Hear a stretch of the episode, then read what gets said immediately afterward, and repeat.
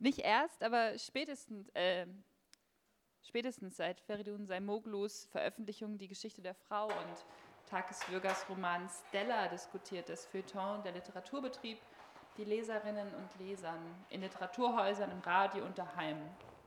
Wer darf welche Geschichten erzählen und wie?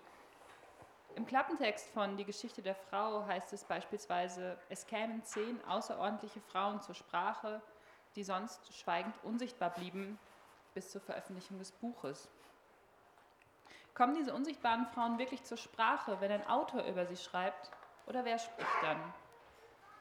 Für diese Fragen haben wir uns Johannes Franzen eingeladen, der Postdoc am Graduiertenkolleg Gegenwart Literatur in Bonn ist Dort hat er 2018 seine Dissertation mit dem Titel Indiskrete Fiktion eingereicht, die sich mit Theorien und Praxen des Schlüsselromans beschäftigen. Auf unserer Webseite können Sie über ihn lesen, dass seine Forschungsinteressen Literatur, Fiktionalität und die Schnittstelle zur Literaturpolitik und Ethik sind. Wenn Sie ihm hingegen auf Twitter folgen, so wie ich das tue, erfahren Sie dort mehr über Skandal, Konflikt und Fiktion. Ist vielleicht spannender.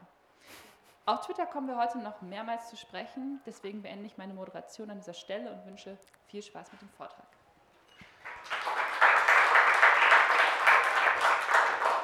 Ähm, ja, vielen Dank, liebe Svenja. Vielen Dank, dass ich äh, hier sein darf auf diesem fantastischen Festival. Ich habe die letzten zwei Tage schon wahnsinnig viel mitgenommen und würde jetzt aus meiner Forschung ein paar Dinge entwickeln, die, glaube ich, zu bestimmten Fragen, die sich aber im Verlauf des Festivals auch schon immer wieder gestellt haben, äh, ganz gut in Verbindung gebracht werden können.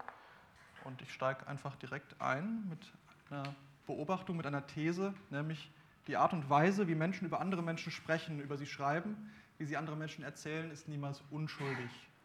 Sprechen über andere Menschen enthält immer in unterschiedlichen Graden auch ein Maß an Gewalt. Gewalt ist das, weil dieses Erzählen sich anmaßt, über die Geschichte von Menschen zu verfügen, die qua Identität ein Eigentumsrecht an ihren eigenen Geschichten besitzen. Diese Menschen sind eigentlich autorisiert, über sich selbst zu erzählen, weil sich jeder selbst am besten kennt und, so ist zumindest zu hoffen, auch bei seinem eigenen Leben die meiste Zeit dabei gewesen ist. Das heißt, jede Anekdote schon, die wir über eine Kollegin zum Beispiel erzählen, jedes Lästern, jedes Loben, verletzt bereits in gewisser Hinsicht die narrative Autonomie der anderen Person, ihr Recht auf Selbsterzählung. Gleichzeitig ist unsere Kultur aber darauf angewiesen, dass Menschen über Menschen reden, zur einfachen gesellschaftlichen Verständigung, um Gesellschaft überhaupt herzustellen und schließlich auch als Instrument der Kritik. Das heißt, aus diesem Widerspruch, Erzählen ist immer auch in gewisser Hinsicht Gewalt und wir müssen über Menschen reden, weil anders funktioniert Gesellschaft nicht, entstehen ethische Probleme. Die lassen sich in der Frage zusammenfassen, wer darf wen erzählen und wie. Diese Frage ist, würde ich sagen, niemals unschuldig und sie ist auch immer politisch. Hallo. Die Tatsache, dass, in, dass also diese Tatsache, dass, dass diese Fragen nie politisch sind, ist in den meisten Fällen selbstverständlich oder wird als selbstverständlich anerkannt. Allerdings, wenn es um Literatur oder um Kunst geht, wird sie als Zumutung empfunden. Die Literatur soll von Politik verschont werden. Ähm, das ist gemeint, wenn wir davon sprechen, dass Literatur autonom oder frei sein soll. Das heißt, wir wissen eigentlich, dass wenn man über andere Menschen erzählt, damit auch ein Eingriff in ihre narrative Autonomie einhergeht. Wenn das aber quasi in Bezug auf Literatur gesagt wird, drehen die Leute meistens durch und sagen, nein, das geht doch nicht. Dass damit, also mit dieser Ansicht, dass Kunst immer frei sein muss, befreit und sauber von Politik, dass damit etwas nicht stimmt, merkt man, wenn sich kollektive Ironie, äh, Irritation über eine bestimmte Form von Narrativierung zum Ausdruck bringt. Etwa zum Beispiel in kollektiver Satire. Im März 2018 begannen Frauen auf Twitter auf einen Aufruf von Whitney Reynolds zu reagieren, nämlich Describe yourself like a male writer would. Beschreibe dich selbst wie ein männlicher Schriftsteller das machen würde. Dabei entstanden unzählige und ziemlich lustige Persiflagen auf die Charakterisierung von Frauen durch männliche Autoren. Hier ist zum Beispiel ein Beispiel der Autorin Jennifer Weiner. Ich lese die englische Version, die annäherungsweise deutsche Übersetzung finden Sie darunter. Her breasts entered the room before her far less interesting face, decidedly maternal hips and rounded thighs. He found her voice unpleasantly audible. As his gaze dropped from her mouth, still talking, to her cleavage, He wondered why feminists were always were so angry all the time. Das ist jetzt quasi eine Persiflage darauf, wie die Autorin sich vorstellt, wie ein männlicher Autor über sie schreiben würde. Auslöser der ganzen Aktion war der Versuch eines ungenannten männlichen Autors zu beweisen, dass auch Männer aus der Perspektive von Frauen schreiben können. Die Autorin Gwen C. Katz zitierte auf Twitter die besten Beispiele aus dem Manuskript, das dieser Autor als Beweis für seine Fähigkeit, auch aus der Perspektive von Frauen schreiben zu können, vorgelegt hatte. Ich zitiere daraus jetzt auch wieder mit meiner Übersetzung. Also das ist jetzt quasi aus dem Manuskript, das der Autor ihr geschickt hat, um zu zeigen, das geht und ich kann das vor allem sehr gut. I sauntered over, certain he noticed me. Jetzt spricht hier quasi eine Frau. I'm hard to miss, I'd like to think, a little tall, but not too tall. Nice set of curves, if I do say so myself. Pants so impossibly tight that if I had a credit card in my back pocket, you could read the expiration date. The rest of my outfit wasn't remarkable, just a few old things I had lying around. You know how it is. Hier hat sie noch ein zweites Zitat gebracht, das ich auch ziemlich eindrücklich finde in Bezug darauf, was hier auch passiert. I could imagine what he saw in me pale skin, red lips, like I had just devoured a cherry popsicle covered in gloss, two violet eyes like Elizabeth Taylor's, dark hair curled slightly, and of course, my boobs. I had them propped all front and center in a perfect ladylike way. Well, kind of. Okay, not really that ladylike. Dieser spektakulär misslungene Versuch, die imaginäre Empathie des Autors über die Geschlechtergrenzen hinweg unter Beweis zu stellen, zeigt nicht nur den verzerrenden Sexismus in der Darstellung, kurz, also den, sexuell, äh, den Sexismus in der Darstellung, sondern auch, dass es dem Text an narrativer Disziplin fehlt, um die Perspektive der Frau durchzuhalten.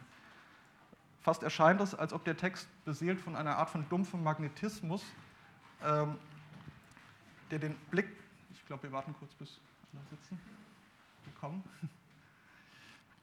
Also man hat den Eindruck, dass quasi an dieser Stelle der Autor sich selber auch nicht so richtig zu helfen weiß. Also es ist so eine Art von Magnetismus, er will quasi im Kopf der Frau bleiben, aber es zieht ihn raus, wieder zurück zu seiner eigenen Perspektive, wo er dann quasi so Sachen sagt wie I could imagine what he saw in me. Also ähm, es geht sofort zurück in den Kopf des Mannes und dann quasi in so eine Art von Meta-Empathie ähm, äh, sind wir wieder zurück bei der Perspektive des Mannes, der das halt geschrieben hat. Also es ist ein Mangel an, ja, an Disziplin, an schriftstellerischer Disziplin, die hier eben zum Ausdruck kommt. Gerade in dieser karikaturhaften Übersteigerung zeigt, zeigen die Ausschnitte aus dem Werk des glücklosen Autors ein ähm, allgemeines Problem, nämlich können und dürfen Menschen Geschichten über Menschen erzählen, deren Erfahrungen sie nicht teilen. Das würde ich sagen, ist eine grundsätzliche Frage, die sich aus dieser ganzen Diskussion ableitet. Und diese Diskussion findet etwa statt im Umfeld des Schlagwortes Own Voice oder Hashtag Own Voice, also eigene Stimme oder Eigenstimmen. Das hat die Autorin Karen Dewis 2015 als Hashtag etabliert. Dahinter steht die Forderung, mehr Literatur mit Charakteren zu lesen, deren Identität bisher aus dem Bereich der Literatur verdrängt wurde. Und diese Charaktere sollen außerdem von Menschen nach Möglichkeit geschrieben werden, die diese Identitäten, die damit verbundenen Perspektiven und Erfahrungen teilen. Mit dem Konzept Own Voice ist auch der Vorwurf der kulturellen Appropriation verbunden, der sich gegen Autorinnen richtet, die sich auf unangemessene Art und Weise Erfahrungen und Stimmen von Menschen aneignen, deren Identität sie nicht teilen. Es handelt sich in den meisten Fällen um die Erfahrung diskriminierter Menschen, die darauf in gewisser Hinsicht angewiesen sind, besonders angewiesen sind und auch das Recht haben müssen, ihre eigenen Geschichten selbst zu erzählen.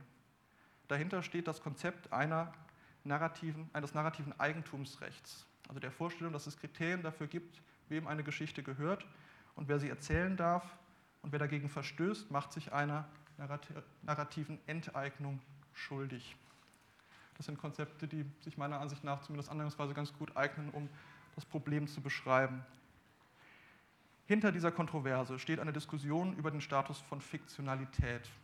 Fiktionalität, damit meine ich den markierten Modus der Erfundenheit eines meist literarischen Textes. Diese Texte machen das Versprechen, die hier auftretenden Figuren vor allen Dingen, die wichtigsten sind erfunden, existieren nicht, haben keine Referenten in der Alltagswirklichkeit. Damit steht Fiktionalität im Gegensatz zu Faktualität. Das Versprechen macht, dass alle Elemente in dem entsprechenden Text Referenten in der Wirklichkeit haben. Im Roman darf man Personen erfinden, in einer journalistischen Reportage nach Möglichkeiten nicht. Durch die Fiktionalität bzw. Erfundenheit eines Textes erwirbt die Autorin Lizenzen. Sie darf mehr als die Autorin eines faktualen Textes. Das heißt, eine Romanautorin kann in einem Text Dinge tun, die einer Journalistin streng verboten wären. Fiktionalität und die Lizenzen, die damit einhergehen, erscheinen uns mehr oder weniger selbstverständlich. Das liegt vor allem auch daran, dass wir im Alltag ständig mit Fiktionen konfrontiert werden. In Romanen, in Filmen, in Serien, in der Werbung und selbst in Witzen. Fiktionalität ist wirklich überall. Ähm, und die Selbstverständlichkeit im Konsum dieser Fiktionen kann manchmal dazu führen, dass uns gar nicht auffällt, wie viele Probleme eigentlich mit dem Erfinden von Geschichten einhergehen. Diese Probleme machen sich oft unterschwellig emotional bemerkbar, etwa wenn wir uns über ein Klischee ärgern in einer Werbung oder in einem Roman, einen uns über einen verletzenden Witz ärgern oder über eine Erzählung, die uns geschmackslos oder unplausibel erscheint. In all diesen Fällen bezieht sich unser Ärger darauf, dass jemand die Lizenzen der Fiktionalität missbraucht hat, dass jemand die Freiheit der erfundenen Literatur eingesetzt hat, um zu verletzen oder auch zu lügen. Ähm, wenn man sich jetzt aber die theoretischen Hintergründe dieses Ärgers bewusst vor Augen führt, dann erscheint die Vorstellung, dass die Freiheit der Fiktion eingeschränkt werden muss oder dass man mit Fiktion lügen könnte, zunächst mal ziemlich, ziemlich unangenehm. Das klingt dann sofort nach sanfter oder weniger sanfter Zensur weil doch gerade die Fiktionalität, die Erfundenheit einer Geschichte verbunden mit der Trennung von Autorin und Erzählinstanz die Schriftstellerin davor schützen sollte, für die Texte, Inhalte des Textes vollständig verantwortlich gemacht zu werden. Also es gibt auch den Schutzraum der Fiktion, das Schutzschild. Ähm, Ronja Othmann hat das gestern in der Diskussion auch erzählt, dass quasi bei ihrem Text in Klagenfurt ähm, in gewisser Hinsicht dieses Schutzschild eben weggenommen wurde, weil dem Text eben Faktualität nicht nur unterstellt wurde, oder, sondern der ist auch in gewisser Hinsicht faktual und dadurch quasi dann sofort die Perspektive auf den Text sich geändert hat. Mhm. Das fand ich ganz, ganz interessant in dem Kontext.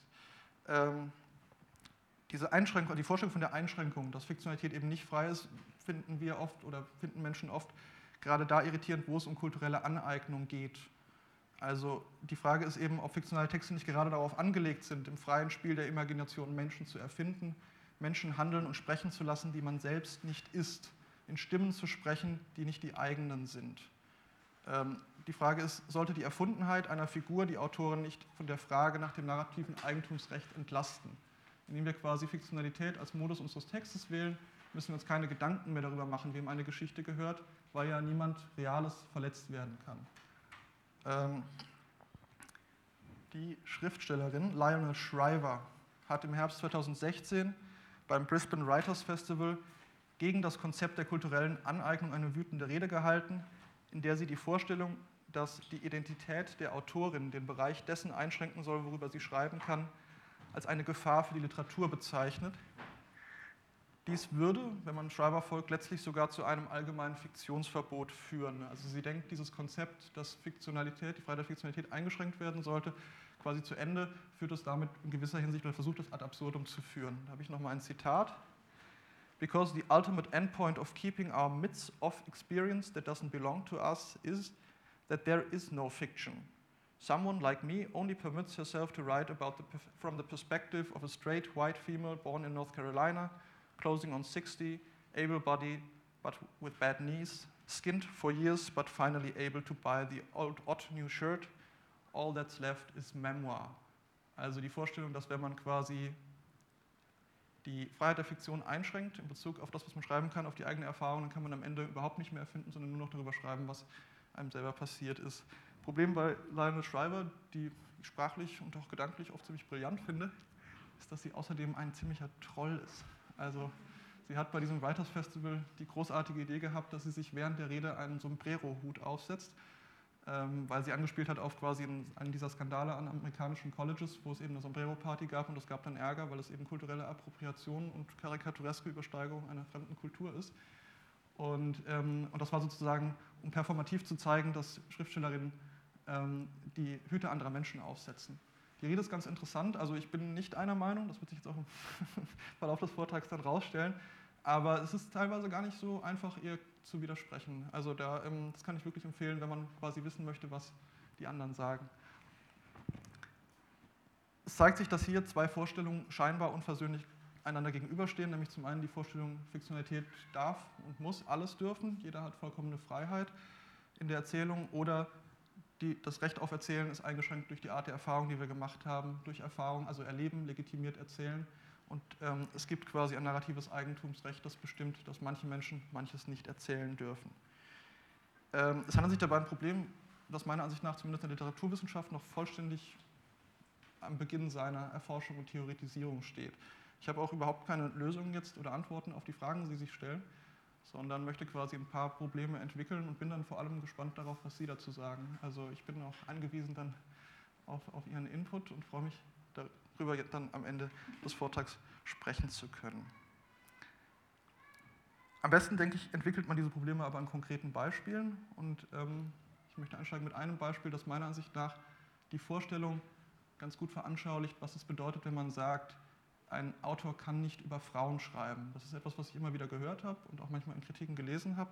Aber so richtig, was das dann quasi bedeutet, bleibt meistens im Dunkeln, weil es auch kein Teil unserer, ähm, also wie soll ich sagen, der offiziellen Kriterien ähm, der Literaturkritik ist. Also selten habe ich quasi irgendwo gelesen, der Autor kann keine Frauen schreiben aus folgenden Gründen, das ist hier nicht und da nicht und da nicht. Da nicht geklappt, das natürlich auch ein Zeichen dafür, wie wenig darauf geachtet wird.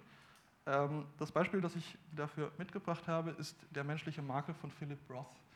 Ähm, in diesem Roman geht es um Coleman Silk, habe ich hier aus dem Film zur Veranschaulichung äh, ein Bild genommen. Coleman Silk ist ein Professor, der zum Opfer einer Rufmordkampagne wird. Ein falscher Rassismusvorwort führt zur Vernichtung seiner Existenz.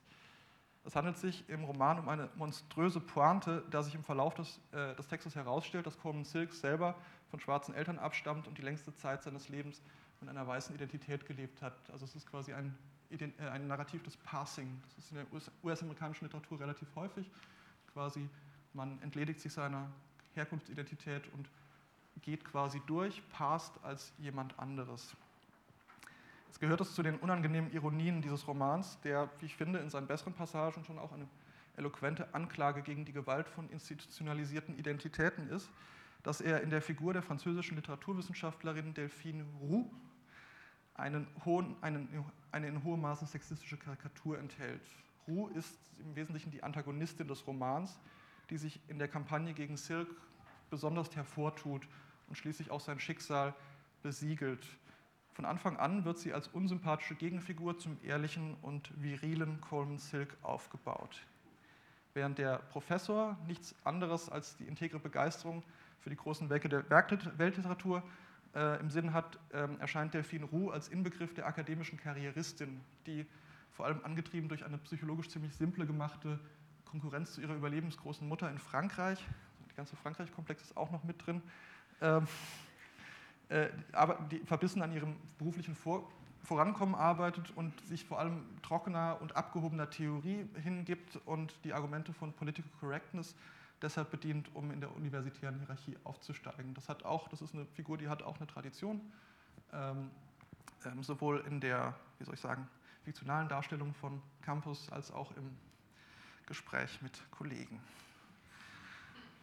Ähm, das Ärgernis dieser Figur geht meiner Ansicht nach über das reine Was der Erzählung hinaus. Und problematisch erscheint nämlich auch das Wie. Also irritierend ist nicht nur die, das inhaltliche Ärgernis einer sexistischen Karikatur, sondern auch die Art und Weise, wie diese Karikatur erzählt wird. Im letzten Drittel dieses multiperspektivisch erzählten Romans nimmt nämlich die Erzählung kurzfristig die Sichtweise von Delphine Roux ein, die gerade dabei ist, eine Kontaktanzeige zu schreiben, weil sie nämlich auf der Suche nach einem Mann ist. Die verzweifelte Suche nach den richtigen Worten für diese Anzeige führt zu einer nächtlichen Identitätskrise. Also sie hat zu einer Dark Night of the Soul. Und dieser ganze Moment ist geschrieben im Modus der freien indirekten Rede. Das heißt, eine Art des Erzählens, die zwar nicht die Ich-Perspektive einnimmt, aber doch sehr nah an dem Bewusstsein der, und an der Stimme der Person bleibt. Und in diesem Modus lässt der Autor seine Figur allerlei verzweifelte Reflexionen anstellen, vor allem darüber, wie der Versuch, ihrer Familie in Frankreich zu entkommen und ein neues Ich in den USA zu formen, gescheitert ist. Also vor allem, dass sie das Französische auch nicht abschütteln kann.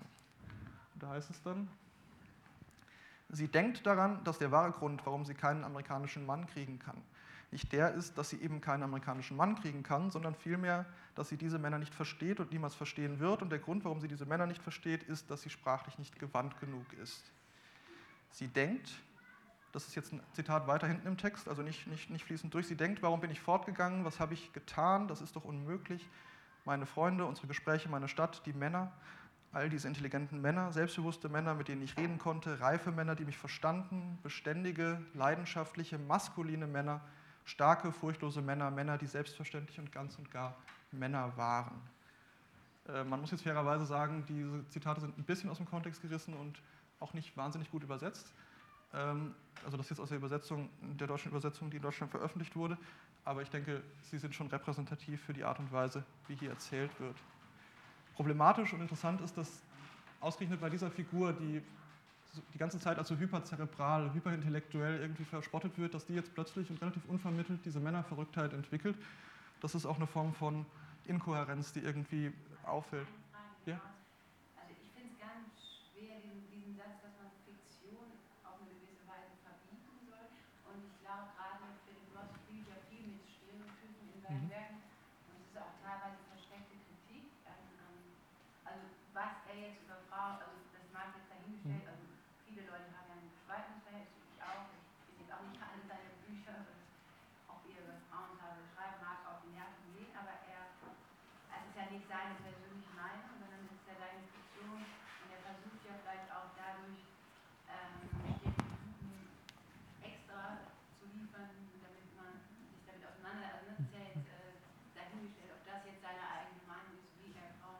Aber das führt natürlich genau in, ins Herz der Kontroverse. Also das ist genau das, was, was sozusagen auch die Diskussion an, an, äh, an, anfachen soll. Und natürlich ist es quasi in Bezug auf Literatur auch immer eine Interpretationsleistung. Man kann das anders lesen und dann wäre es vielleicht weniger kritisch.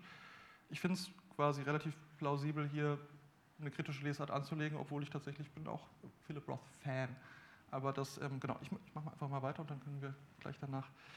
Ähm, ein grundsätzliches Problem an dieser Stelle ist eben nicht nur, dass es sich meiner Ansicht nach, also aus meiner Perspektive oder meiner Lesart um eine sexistische Karikatur handelt, sondern dass es eben auch diese angemaßte Form von Innenperspektive hat. Also dass es nicht nur, also es ist nicht jemand, der das über die Figur erzählt, sondern der Text nimmt die Perspektive der Figur ein und erzählt aus dieser Perspektive. Und das ist ein Privileg von Fiktionalität. Sowas könnte man, so könnte man schon, aber es würde Ärger geben, nicht in einem faktualen Text machen, sondern die Fiktionalität gibt dem Autor die Freiheit, auf diese Art und Weise zu erzählen, was aber meiner Ansicht nach zu einer Art von vergrößerter Grenzverletzung führt, weil dadurch quasi, wenn es eben nicht gut gemacht ist, beziehungsweise problematisch gemacht wird, es noch unangenehmer wird. Ähm, was ich eben interessant finde, das habe ich auch dieses Beispiel gewählt, Philip Roth ist meiner Ansicht nach ein guter Schriftsteller, der aber hier leider nicht zum ersten und auch nicht zum letzten Mal sein literarisches Talent in die Dienste seiner Ressentiments stellt. Ähm, und was ich, weswegen ich das gewählt habe und warum ich das sage, ist, weil es die Möglichkeit gibt, einem, wie soll ich sagen, Argument entgegenzutreten, dass immer gesagt wird, ähm, ja, diese Art von politischer Sichtweise auf die Sachen, diese ethische Sichtweise ähm, verletzt ja das Konzept von Autonomie. Man muss doch quasi die Schönheit des Textes sehen. Aber Leute, die quasi immer nur auf irgendwie Frauen zählen oder gucken, sind da Klischees drin, die haben ja nur eine politische Sichtweise und können quasi dem Text nicht auf der Ebene des Literarischen gerecht werden. Und ähm, gerade bei einem Autor wie Roth, der quasi auf der Ebene der Sprache, des Rhythmus, der Bildlichkeit, aber auch des Tempos und so weiter eigentlich wirklich ähm, meisterhaft sein Handwerk ähm, beherrscht, ist es besonders interessant zu sehen, was passiert, weil ich glaube, das stimmt nämlich nicht mit dieser Trennung von Ästhetik und Ethik, weil wenn man diesen Roman liest, dann verdirbt quasi das politisch Problematische, den ästhetischen Genuss. Also ich glaube, Genuss ist überhaupt das, was sozusagen, wo man ansetzen muss, weil die Menschen, die sagen, lasst diesen Text in Ruhe, sagen eigentlich, ich möchte etwas oder ich genieße etwas, von dem mir gesagt wird, dass ich es nicht genießen darf. Dieser Genuss ist schon eine Art von Komplizenschaft. Also indem ich es genieße, mache mach ich mich eigentlich schon gemein mit dieser Sache. Das heißt, was ich sagen würde, ist, dass auch literarischer Genuss immer politisch ist. Jetzt ist es aber so, wenn ich das lese, und das ist natürlich abhängig von der Sichtweise, auch der eigenen Ethik, dann ist die politische Dummheit der Karikatur die Anmaßung aus der Perspektive dieser Frau so zu erzählen wie ein ständiges Störgeräusch, das den Genuss der Musik, der Prosa eigentlich zerstört. Es handelt sich um einen unfreiwilligen Verfremdungseffekt, der uns ständig aus der Illusion wirft, wir hätten es mit einer realen Person zu tun. So statt einer plastischen Figur, deren Innenleben wir nachvollziehen können und deren Innenleben wir uns irgendwie auch verlieren wollen, sehen wir den Autor einfach vor uns, wie er höhnisch grinsend irgendwie diese Ressentiments ausdrückt. Das heißt, der ästhetische Genuss, das, was sozusagen das Literarische ausmacht, wird eigentlich schon kontaminiert durch das Politische. Inhalt und Form lassen sich auf der Ebene nicht trennen. Ich glaube, dass es schwer möglich wäre, einen genialen, brillanten Roman zu schreiben, der furchtbar antisemitisch ist und von Leuten genossen werden könnte auf dieser Ebene, die keine Antisemiten sind. Das ist quasi, das muss auch noch weitergedacht werden, aber ich glaube, das ist auf jeden Fall ein Moment, wo man quasi auf der Ebene dieser Genussfrage den Leuten entgegentreten kann, die sagen, ja, aber du siehst immer nur das Politische, jetzt guck doch auch mal auf die Schönheit des Textes, du musst doch hier trennen können. Also genau. Die ethischen und, die ethischen und ästhetischen Probleme, die mit einer Figur wie Delphine Roux ähm, äh, einhergehen, ähm, werden meiner Ansicht nach durch die Tatsache abgefedert, dass es sich wenigstens um rein fiktive, das heißt erfundene Figuren handelt. Ihr Wirkungsanspruch verbleibt in der engen Imagination des Autors und diese Enge kann in der Analyse aufgedeckt werden. Das funktioniert allerdings nicht mehr, wenn sich die Fiktion als Deckmantel, als Alibi einer Intervention in die Realität erweist, also in Fällen, wo sich reale Personen hinter den nur scheinbar fiktiven Figuren vollständig oder in Teilen erkennen lassen. Dann haben wir es meines Erachtens mit der äußersten Form literarischer Grenzüberschreitung zu tun, nämlich die Stimme, die Sichtweise einer realen Person wird okkupiert. Ich möchte das in einem ziemlich unappetitlichen Beispiel veranschaulichen. Nämlich im Herbst 1975 veröffentlichte der Fritz Molden Verlag den Roman Die Genossin von Klaus Rainer Röhl. Röhl war der Herausgeber der linken Zeitschrift Konkret, die für die Studentenbewegung ziemlich wichtig gewesen ist. Der Klappentext auf dem Buchrücken von Die Genossin verkündet stolz, der Mann Ulrike Meinhoss schrieb den Roman, den außer ihm niemand schreiben konnte. Und Verlag und Autor war diese Information offenbar so wichtig, dass sie zu Beginn der kurzen inhaltlichen Zusammenfassung des Buches in der Einbandinnenseite fast wörtlich das Ganze wiederholen.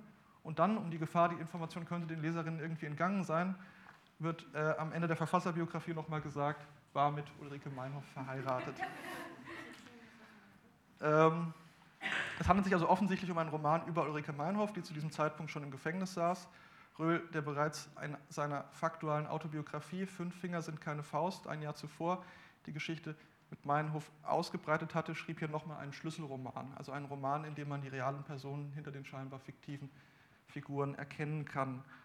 Und in diesem Fall sind das diese Figuren Michael Luft und Katharina Holt, also Röhl und Meinhof. Katharina Holt schließt sich später der Rana-Gruppe an, unter der Führung eines Matthias Rahner, ist eine deutliche Anspielung auf die RAF und Andreas Bader. Also diese Art von Romanen kennen Sie natürlich aus, äh, aus Ihrer Lesebiografie, das gibt es ja relativ oft. Ähm, Röhls Roman ist, das kann man nicht anders sagen, ein widerwärtiges Stück Prosa, eine schlecht geschriebene, schlecht gedruckte Mischung aus Selbstüberhöhung, Macho-Allüren und fiktionaler Wunscherfüllung. In der Figur von Michael Luft stellt sich Röhl selbst als genialen Reporter und virilen Freund der Frauen dar, der die verhuschte Katharina Holt, alias Ulrike Meinhof, erst zu einer Starjournalistin gemacht hat. Dazu gehören auch schöpferische Eingriffe in den Bereich des Körperlichen. Also erst Matthias Luft vermag Katharina Holt eine, in eine begehrenswerte Frau zu verwandeln, zum Beispiel indem er sie dazu überredet, mit dem Rauchen aufzuhören, damit ihre Haut besser wird.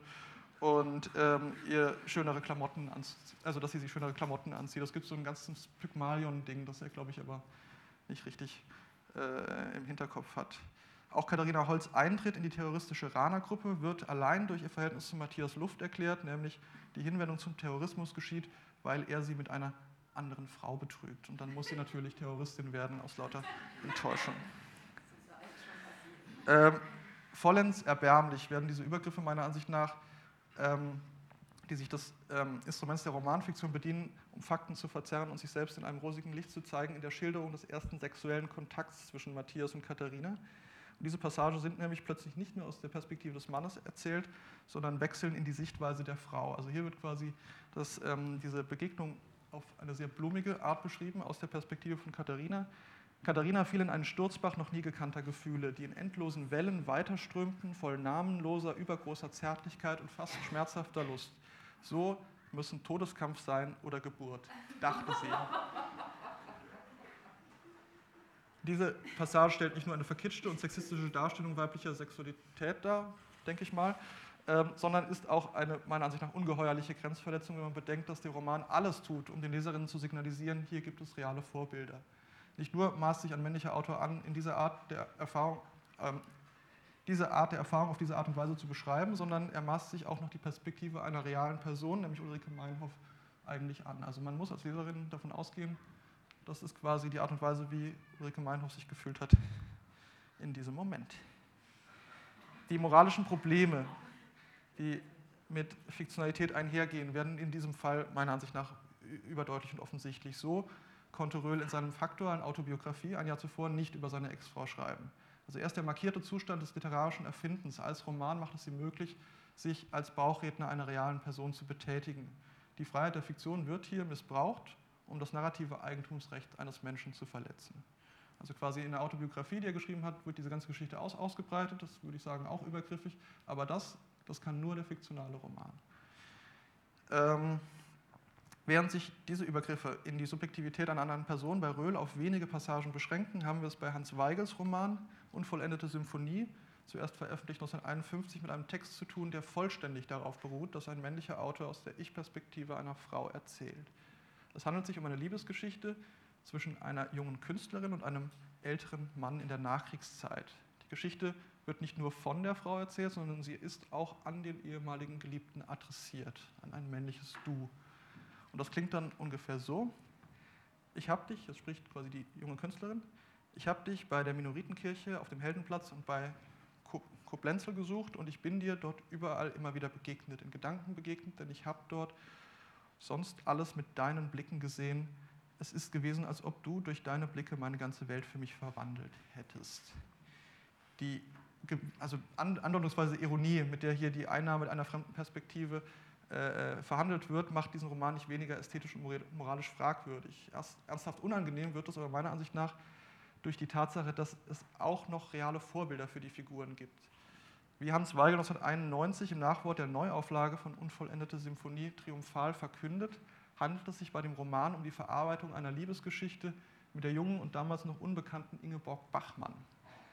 In diesem Nachwort zeigt Weigel sich vor allem als ziemlich beleidigt darüber, dass er zum Thema Bachmann nie befragt wurde. Das ist jetzt aus seinem, ist jetzt, ist jetzt aus seinem Nachwort. Ich gebe diesen Schlüssel zum Schlüssel, also quasi die Möglichkeit zu entschlüsseln, wer es ist, mit umso lachenderem Behagen preis, als die Bachmann seither das geworden ist, was man in Deutschland derzeit mit dem blöden Wort Kultfigur bezeichnet und als keiner ihrer dortigen Biografen und Essayporträtiere es für erforderlich erachtet hat, mich zu befragen. Diese kleinmütigen Äußerungen zeigen nicht nur große Bitterkeit über den größeren Erfolg der Autorin, sondern auch eine narzisstische Überschätzung der eigenen Rolle, die er in ihrem Leben gespielt hat und des Wertes der eigenen Expertise zum Thema. Man muss es an dieser Stelle einmal deutlich sagen, die Rezeptionsgeschichte der Person Ingeborg Bachmann ist ziemlich reich an Widerwärtigkeiten. Klaus Ammann hat das in einem kleinen Buch mit dem Titel Denn ich habe zu schreiben und über den Rest hat man zu schweigen, Ingeborg Bachmann und die literarische Öffentlichkeit, ähm, auf, aufbereitet. Das ist ein ziemlich gutes Buch, macht Spaß dafür, dass es Literaturwissenschaft ist und weicht vor allem von den literaturwissenschaftlichen Gepflogenheiten ab, insofern man bei ihm eine kaum unterdrückte Wut über, ähm, über die Art und Weise dieser, dieser Rezeption bemerkt. Und es handelt sich dabei über eine Wut, die man, die man sich schwer entziehen kann, wenn man quasi die ständigen Beispiele von so ganz schmierigem Biografismus äh, sich vor Augen hält. Ähm, das ist eine besondere Tendenz, die sich bei Bachmann besonders deutlich ausdrückt. Es gibt ein ganzes Genre leider von so Bachmann-Affärenberichten, wo Leute ein ganzes Buch einfach nur darüber schreiben, wie sie mit Bachmann Urlaub gefahren sind.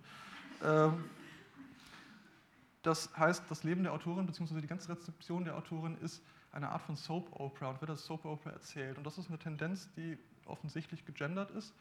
Ähm, Christiane Frohmann hat das in ihrer ersten ähm, in, ähm, am Freitag äh, auch nochmal deutlich gemacht, in dieser ganzen Porträtschreiberei und so weiter, ähm, dass quasi der, der, der Bezug aufs Persönliche, der Bezug auf die, auf die Story dahinter, dass das etwas ist, was quasi äh, bei Autorinnen mehr stattfindet als bei Männern.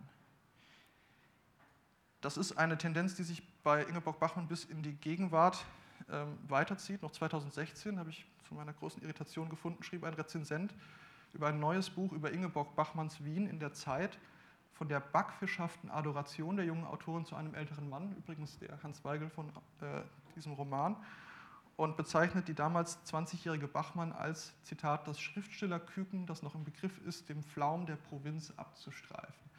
Das ist quasi nicht nur unangenehm auf der inhaltlichen Ebene, sondern auch müsste man sich die Frage stellen, ob das quasi vielleicht dann der Redakteur oder die Redakteurin auch stilistisch monieren hätte sollen. Im Fall des Romans Unvollendete Symphonie haben wir es nun aber mit einem wirklich eklatanten Fall bauchrednerischer Aneignung weiblicher Erfahrungen und Perspektiven zu tun.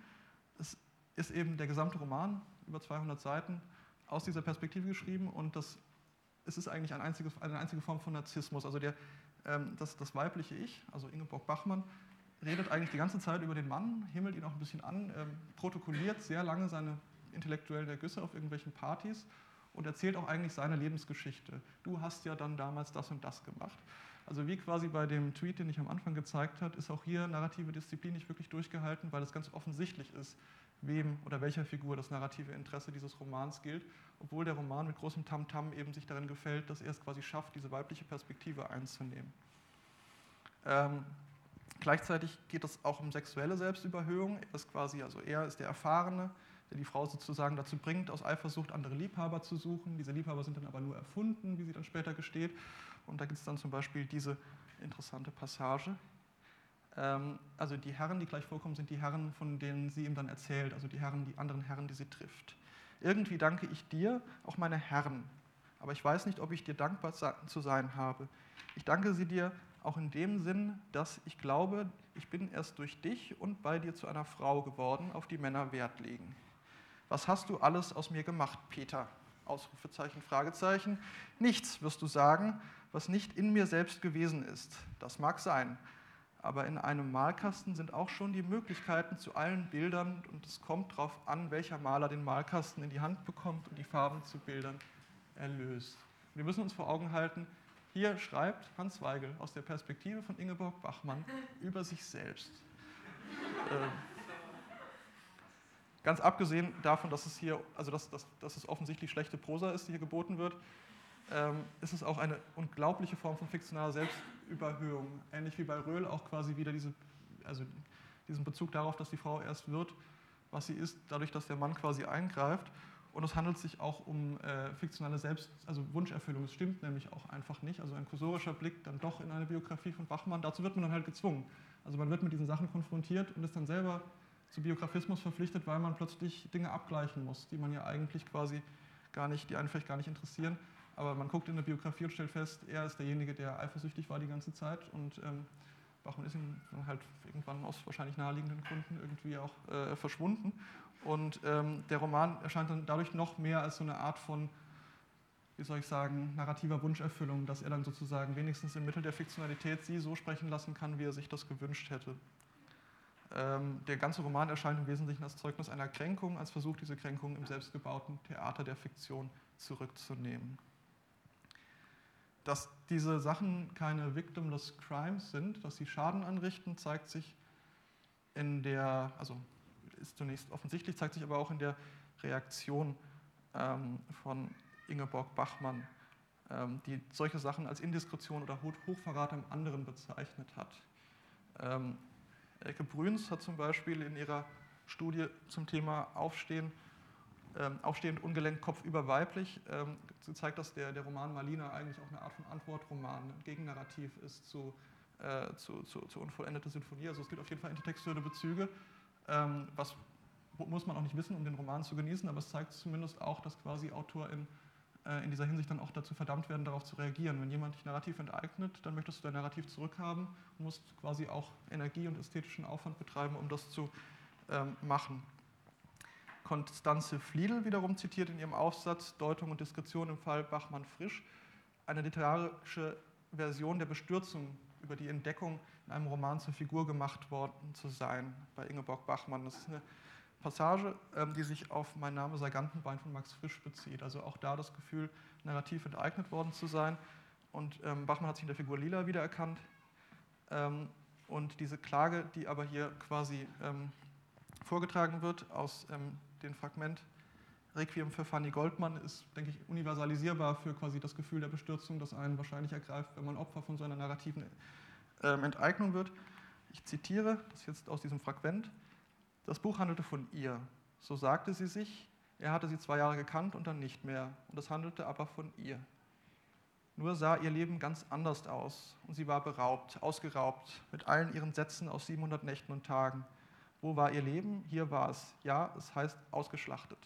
So heißt es, sie hatte es einmal gehört und es hatte sie ange äh, Entschuldigung, er hatte sie ausgeweidet, hatte aus ihr Blutwurst und Braten und alles gemacht. Er hatte sie geschlachtet, sie war geschlachtet auf 386 Seiten in einem Buch.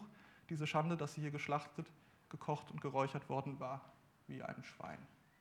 Und das ist natürlich schon auch eine Art und Weise der Klage über die narrative Enteignung, die einem vor Augen führt, was es quasi für die Betroffenen bedeuten muss, wenn sie quasi mit sowas konfrontiert werden. In der Öffentlichkeit, in einem Roman, in einem fiktiven oder Entschuldigung, fiktionalen Text, der quasi sich ja auch immer versucht, irgendwie, wie soll ich sagen, eine Unverletzlichkeit beansprucht in Bezug auf Kritik. Also diese Schlüsselromane können eben beides machen. Sie können sagen, das ist doch Literatur, niemand kann mir irgendwas vorwerfen, aber gleichzeitig immer mit so einer Art von in, inoffizieller Signalstruktur eigentlich sagen, das ist die Geschichte, die ist passiert und das ist sogar die wahre Geschichte, die ich eben nur im Roman erzählen kann.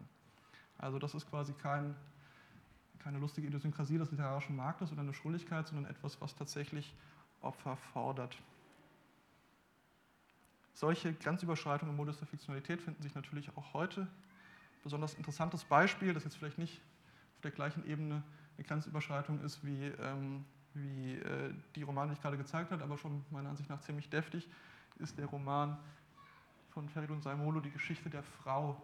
Äh, das ist ein besonders gutes Beispiel, weil es quasi auch noch in den besten oder mit den besten Absichten geschrieben zu sein scheint. Die Geschichte der Frau es bietet, will ein historisches Tableau aus der Perspektive von zehn Frauen bieten, das als Gegenerzählung zu der männlich dominierten Historie dienen soll. Damit verbunden ist ein ziemlich gewaltiger Anspruch, nämlich eine Lügenhistorie der Herrschenden, der Männer, wird ein revisionistisches Geschichtsbild aus der Perspektive der Unterdrückten, nämlich der Frauen oder wie es halt im Titel heißt, der Frau entgegengestellt.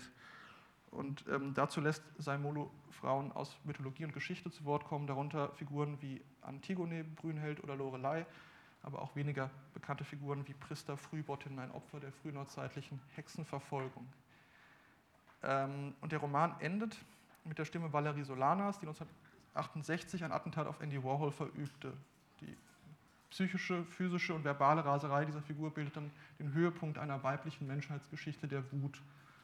Es ist jetzt unmittelbar naheliegend, dass man sich die Frage stellt, und die Frage ist auch gestellt worden, ich habe es auch rezensiert, aber im Wesentlichen schienen sich alle mehr oder weniger einig zu sein, ähm, warum ausgerechnet Saimolo als männlicher Autor diesen Roman schreiben musste. Es gibt sehr viele, eine lange Geschichte von Entwürfen weiblicher Autoren, die quasi am Mythos arbeiten, die revisionistische Geschichtsbilder entwerfen. Christa Wolfs mythologische Romane fallen einem sofort ein. Und Saimolo hat quasi sozusagen präventiv auf diesen Vorwurf gesagt, das wäre Fundamentalismus und würde zur Selbstzensur führen. Das finde ich ganz interessant, weil das quasi zu dem Vorwurf zurückführt, den ich am Anfang äh, genannt hatte, als quasi so, ein, so einen grundsätzlichen Angriff auf die Vorstellung, dass man darauf achten muss, ähm, dass es ethische Probleme gibt. Ich finde, es handelt sich bei diesem, dieser Vorstellung, dass es Fundamentalismus oder vor allem Selbstzensur äh, um eine intellektuelle Nebelkerze, die ähm, dazu dient, die naheliegenden poetischen, ästhetischen Probleme, die mit dem Projekt einer Geschichte der Frau einhergehen, äh, äh beiseite zu schieben. Wer die Rede vom Fundamentalismus klingt, als würde der Autor seinen Kritikerinnen zurufen, unterbrecht mich nicht dabei, wie ich euch eine Stimme gebe. Ähm, es ist, man muss es wirklich man kann das nicht deutlich genug sagen, niemand verbietet Samulu einen Roman aus der Perspektive der Frauen zu schreiben. Es kommt nicht die Polizei, es kommt nicht der Staat, niemand kommt und sagt, du darfst das nicht. Ähm, allerdings geht ein solches explizit auch politisches Vorhaben mit einem besonderen Einspruch einher, sich mit den machtpolitischen Fragen, die das Thema Stimme betreffen, besonders reflektiert auseinanderzusetzen. Wer hier von Fundamentalismus spricht, übersieht, dass sich politische Zweifel an einem literarischen Projekt selten in, den, in der Frage nach dem was und viel eher in dem Wie eines literarischen Textes entfalten. Das wäre sozusagen so ein Vorschlag als Schlusspointe, ähm, dass es sich um eine Frage des Könnens und nicht des Dürfens handelt. Und auf der Ebene des Könnens ist es vor allem, wo Feridun Saimolo scheitert, ähm, weil zum einen die Wut, die hier dargestellt werden soll, der Frauen aus deren Perspektive erzählt wird, überhaupt nicht evoziert wird, weil diese Frauen sehr, sehr interessiert sind daran, was die Männer um sie herum machen. Und gleichzeitig wird diese Wut immer nur behauptet. Brünnhild sagt, ich habe eine Mordswut in mir. Oder eine Trümmerfrau sagt, was bin ich wütend. Das ist aber nicht die Art und Weise, wie man Wut quasi für Leserinnen und Leser irgendwie ähm, äh, evoziert. Man kann nicht einfach behaupten, ich bin wütend und dann quasi wieder beschreiben, was macht eigentlich Siegfried gerade. ähm, das Problem ist, dass Zaimolo in diesem Roman irgendwie kein so richtiges Interesse hat an dem Schicksal der tatsächlichen Frauen und vor allem nicht an den systemischen Hintergründen, die quasi diese Wut begründen, sondern die Wut ist eigentlich nur ein Vehikel, um seinen poetischen Furor vorzustellen. Ich will jetzt keine Beispiele zitieren, auch aus Zeitgründen, aber leihen Sie sich mal aus. Es ist äh, schon ziemlich beeindruckend. Es ist quasi so ein sehr hoher modernistischer Stil, der quasi sich sehr gefällt in seiner Wuchtigkeit, der aber, und das ist quasi die, die ärgerliche und eigentlich auch die Pointe, wo der Roman dann wirklich scheitert, immer gleich klingt. Das heißt, es sind irgendwie zehn Porträts durch die Geschichte hinweg, im Anspruch quasi ein, ein feministisches Gegennarrativ zu schreiben und alle Figuren klingen gleich, von quasi der alttestamentarischen äh, äh, Person bis hin zu Valerie Solanas, die übrigens als reale Person natürlich hier auf eine ähnliche Art und Weise narrativ enteignet wird wie andere. Also eine Planierraupe des immer gleichen, ziemlich virilen, männlichen, auch brutalen und ekligen Stils ebnet quasi die Identität dieser Frauen, die ja eigentlich zur Sprache kommen, ein. Ich denke, was diese Beispiele gezeigt haben, ist, dass es bei Fiktionalität ethische Probleme gibt, die besprochen werden müssen. Die Frage oder die grundsätzliche Frage, die sich daran anschließt, ist natürlich, ist es überhaupt möglich, dass zum Beispiel ein Mann aus der Perspektive einer Frau schreibt? Ähm, ist es quasi eine Frage des Könnens oder vielleicht ausschließlich des Dürfens? Vielleicht kann man das ja gar nicht. Und das ist etwas, was ich auch nicht beantworten kann, wo sozusagen eben auch an Beispielen und so weiter gearbeitet werden muss. Ich habe mir überlegt, hm, wie es andersrum ist. Also ich kenne Romane, ich nenne mal zwei Beispiele von Frauen, Donna Tartt's The Secret History, die geheime Geschichte, und Adele Waldmans The Love Affairs of Nathaniel P., wo quasi weibliche Autoren, also Autorinnen aus der Perspektive von Männern erzählen und ich das, also soweit ich das beurteilen kann, ziemlich gelungen finde. Und also zwei ja wirklich auch Lieblingsromane von mir, habe ich beide auch oft verschenkt und ich fand es interessant, also zumindest bei, ähm, bei Adele Waldman. Hat den jemand gelesen? kann ich wirklich sehr empfehlen. Da, also man hat, man hat zumindest als Mann, ich habe das mit anderen, anderen äh, besprochen, ich habe den oft verschenkt, also Männer und Frauen, ähm, das ständige Gefühl von erwischt worden sein. Also es gibt so eine Beklommenheit, die steigt und man sich auch die Frage stellt, woher weiß sie das eigentlich? Also so, mit wem hat sie, wer hat gepetzt irgendwie in der Art und Weise? Und das ist natürlich eigentlich vor allem ein Indikator dafür, dass es gelungen ist. Die Frage ist natürlich, was ist das Kriterium für gelungen, weil Erfahrungen sind sehr unterschiedlich. Aber ähm, es ist auf jeden Fall möglich, weil sich diese Autoren offensichtlich sehr viel Mühe gegeben haben. Quasi über ein großes äh, Talent zur Empathie und zur Selbstaufgabe auch in der Perspektive verfügen und, ähm, und hier quasi das Dürfen tatsächlich ähm, durch Können legitimiert wird. Jetzt ist es natürlich so, dass es im Wesentlichen auch egal wäre, wenn die Romane schlecht über Männer sprechen würden, weil sie nicht Teil einer systemischen Form von Ungerechtigkeit sind. Also es ist quasi kein Reverse Sexism, wenn quasi Männer, äh, Frauen schlecht über Männer schreiben, weil es ein bisschen egal, ähm, weil es quasi nicht dahinter nicht quasi die geballte äh, äh, ähm, Macht systemischer, systemischer Unterdrückung stehen. Aber es ist zumindest für die ästhetische Frage, ist es möglich, dass quasi Menschen aus einer Perspektive schreiben, die nicht durch Erfahrung legitimiert ist. Ein interessantes Beispiel. Ich habe ähm, hab auf Twitter eine Frage gestellt zwei Wochen, nämlich wer kennt Romane, in denen ein männlicher Autor die Perspektive einer Frau einnimmt und es gelingt. Und die Antworten darauf, ich wurde von Svenja Reiner darauf hingewiesen, dass, äh, dass man meine Like-Politik sehen kann. Das ist aber, hat aber nichts zu bedeuten. Es wurde nur so viel, dass ich irgendwann aufgehört habe, quasi das alles äh, wahrzunehmen und erst dann aufgearbeitet habe. Und das sind quasi Beispiele, wo AutorInnen, ähm, Autorinnen äh, sagen, wo es, ihrer Meinung nach gelungen ist. Also genannt wird hier von der Germanistin Silke Horscott und Norman Rush Mating sogar ihr Lieblingsbuch äh, von äh, The Rural Juror, einer Buchhändlerin, die hier auf dem Raum sitzt. Äh, äh, Michael Faber, The Crimson Petal and the White, äh, Güsin K. Ähm, und Simone Meyer, die auch beide an dem Hashtag Dichter dran äh, beteiligt waren, haben mit Anna Karenina und Alabama Song äh, Vorschläge gemacht, Nicole Seifert, die auch gestern da war, ähm, Nora Webster und sogar ein Beispiel aus der frühen Neuzeit, äh, Maren Dicker, die Germanistin, hat Grimmelshausen Courage vorgestellt. Und dann schließt sich jetzt die Frage an, wer darf das überhaupt entscheiden, was gelungen ist und was nicht. Ähm, und ich würde sagen, die Antwort darauf wäre tentativ, also vorläufig entscheiden, ob es gelungen ist, dürfen die Menschen, die die Erfahrung gemacht haben. Die sind quasi zu fragen. Das heißt nicht, dass man quasi nicht darüber schreiben darf, oder vielleicht auch doch, das ist genau das, was ich quasi gerne diskutieren möchte. Aber es ist auf jeden Fall wichtig, einen Kriterienkatalog zu finden, beziehungsweise Kriterien zu finden für die Gelungenheit dieser Perspektive, die absieht von, ähm, von den Leuten, die diese Erfahrung nicht gemacht haben. Also es haben auf diese Frage auch viele Männer geantwortet. Das ist ein bisschen auch eine Falle gewesen, in die dann auch, also passiert, wäre mir vielleicht auch passiert. Ähm, Madame Bovary wurde oft genannt, was ich zweifelhaft finde. Aber das sind genau diese Sachen, wo man dann anfangen kann zu diskutieren. Wer darf wen wie erzählen? Wer entscheidet darüber, wann es gelungen ist und wann nicht? Ähm, und ähm, das ist das Ende des Vortrags und jetzt bin ich gespannt auf die Diskussion.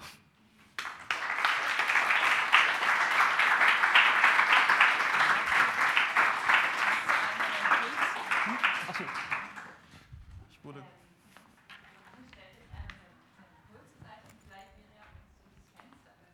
Achso, das wird jetzt kein Würdemeisterwerk. Ich weiß auch nicht so genau. Ähm, genau, ich habe nur drei kurze Fragen an Johannes und dann ähm, sind Sie herzlich eingeladen, äh, mitzudiskutieren. Wir haben Zeit, noch 40 Minuten. Vielleicht kommen Ihnen gute Anfänge. Nimm, nimm erst mal einen Schluck Wasser. Johannes, vielen Dank für diesen Vortrag. Ich mag auch deine Sprachbilder immer sehr gern. Ich komme aus der Musikwissenschaft, wir schreiben nicht so schön. Ähm, gibt es eigentlich gute Gründe oder Lizenzen, hast du das in deinem Vortrag gena genannt, ähm, zum Beispiel aus der Stimme ähm, oder mit der Stimme einer 14-jährigen Nigerianerin zu schreiben? Gibt es gute Gründe, aus der Sicht von Bachmann zu schreiben oder sind es halt alles Vollidioten? Also ich bin selber kein Schriftsteller, deshalb fällt es mir quasi schwer, in die, äh, wie soll ich sagen, mich in die Motive hineinzuversetzen, warum jemand quasi einen, einen ästhetischen Entwurf hat. Ich glaube, das hat viel zu tun mit auch mit, mit intuitiven Dingen oder wohin einen die eigene Imagination treibt. Ähm, was ich jetzt vorgestellt habe, waren ja vor allem ein paar gute Gründe, das vielleicht nicht zu tun. Ähm, aber ähm, tendenziell, also ich kann eigentlich nur wiederholen, wo ich es besonders unangenehm finde, und da ist es, wenn das auch so ein bisschen sportlich gesehen wird. Also sportlich im Sinne von im Vordergrund steht, zu zeigen, ich kann das, weil ich so gut bin. Das ist auch meistens der Fall, wo es dann scheitert. Aber ich, wie gesagt, also als Nicht-Schriftsteller habe ich sozusagen keinen Einblick in die, in die äh, Motive, warum jemand irgendwas schreibt. Aber bestimmt gibt es gute Gründe. Wenn der Roman gelungen ist, dann war der Grund, dass, äh, dass, es, dass es funktioniert hat.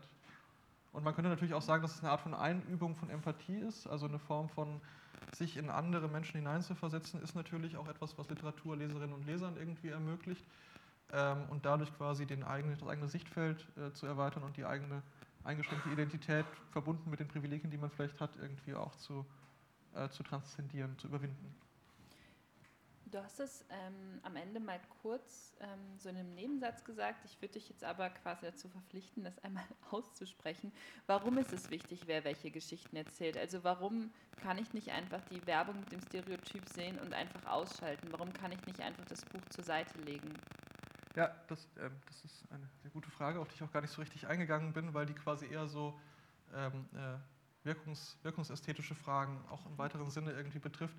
Ähm, Literatur hat Wirkung, also Wirkung im Sinne von auch politische Wirkung und kann auch schädliche Wirkung haben.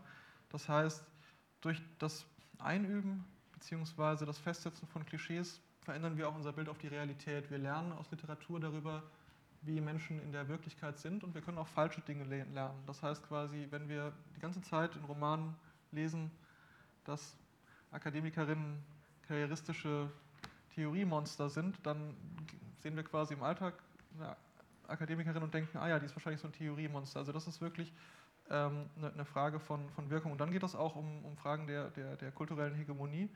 Also auch um Fragen der Sichtbarkeit. Bestimmte Figuren kommen einfach nicht vor und werden dann aber auch noch von Leuten erzählt, wenn überhaupt, die quasi diese Erfahrung nicht teilen. Äh, das ist auch eine politische Frage, weil Sichtbarkeit bedeutet im Endeffekt Macht. Erst quasi wird das Sprechen darüber geändert und die, die Sichtweise und dann verändern sich auch die, ähm, die gesellschaftlichen und ökonomischen Umstände. Aber ist es Aufgabe des Autors oder der Autorin, aber jetzt haben wir die Autoren so kritisiert, ja, schauen Sie. ähm, aber ist es Aufgabe von Autorinnen, ähm, sich Gedanken darüber zu machen, wer sichtbar ist, oder liegt der, der Verantwortungsbereich da nicht vielleicht bei sowas wie einem Verlagswesen, einer Ausbildungsinstitution oder auch bei uns, je nachdem, welche Bücher wir auch kaufen? Also muss, ist das quasi ein Schuh oder ein Hut, den sich äh, die Autorinnen anziehen müssen? Oder ist es da eigentlich nicht moralisch ganz jemand anders zuständig für? Also ich würde sagen, generell sind alle zuständig in gewisser Hinsicht für diese Fragen, aber tatsächlich sind natürlich Autorinnen und Autoren ähm, vor allem ihrer, ihrer Imagination und Kreativität verpflichtet und folgen da auch bestimmten Gesetzen, die sie vielleicht nicht kontrollieren können. Das Problem ist halt, in dem Moment, wo sie quasi der Qualität ihrer Literatur verpflichtet sind, sind sie auch diesen Fragen schon verpflichtet. Das hatte ich ja versucht zu zeigen, weil ein Roman zu schreiben, der quasi eine sexistische Karikatur enthält, bedeutet, einen schlechten Roman geschrieben zu haben. Und es liegt in der Verantwortung des Autors oder der Autorin, einen guten Roman zu schreiben. Also insofern ist es vielleicht gar nicht politisch, aber auf der ästhetischen Ebene dann sozusagen an dem Anspruch gescheitert. Also ja, aber ja genau.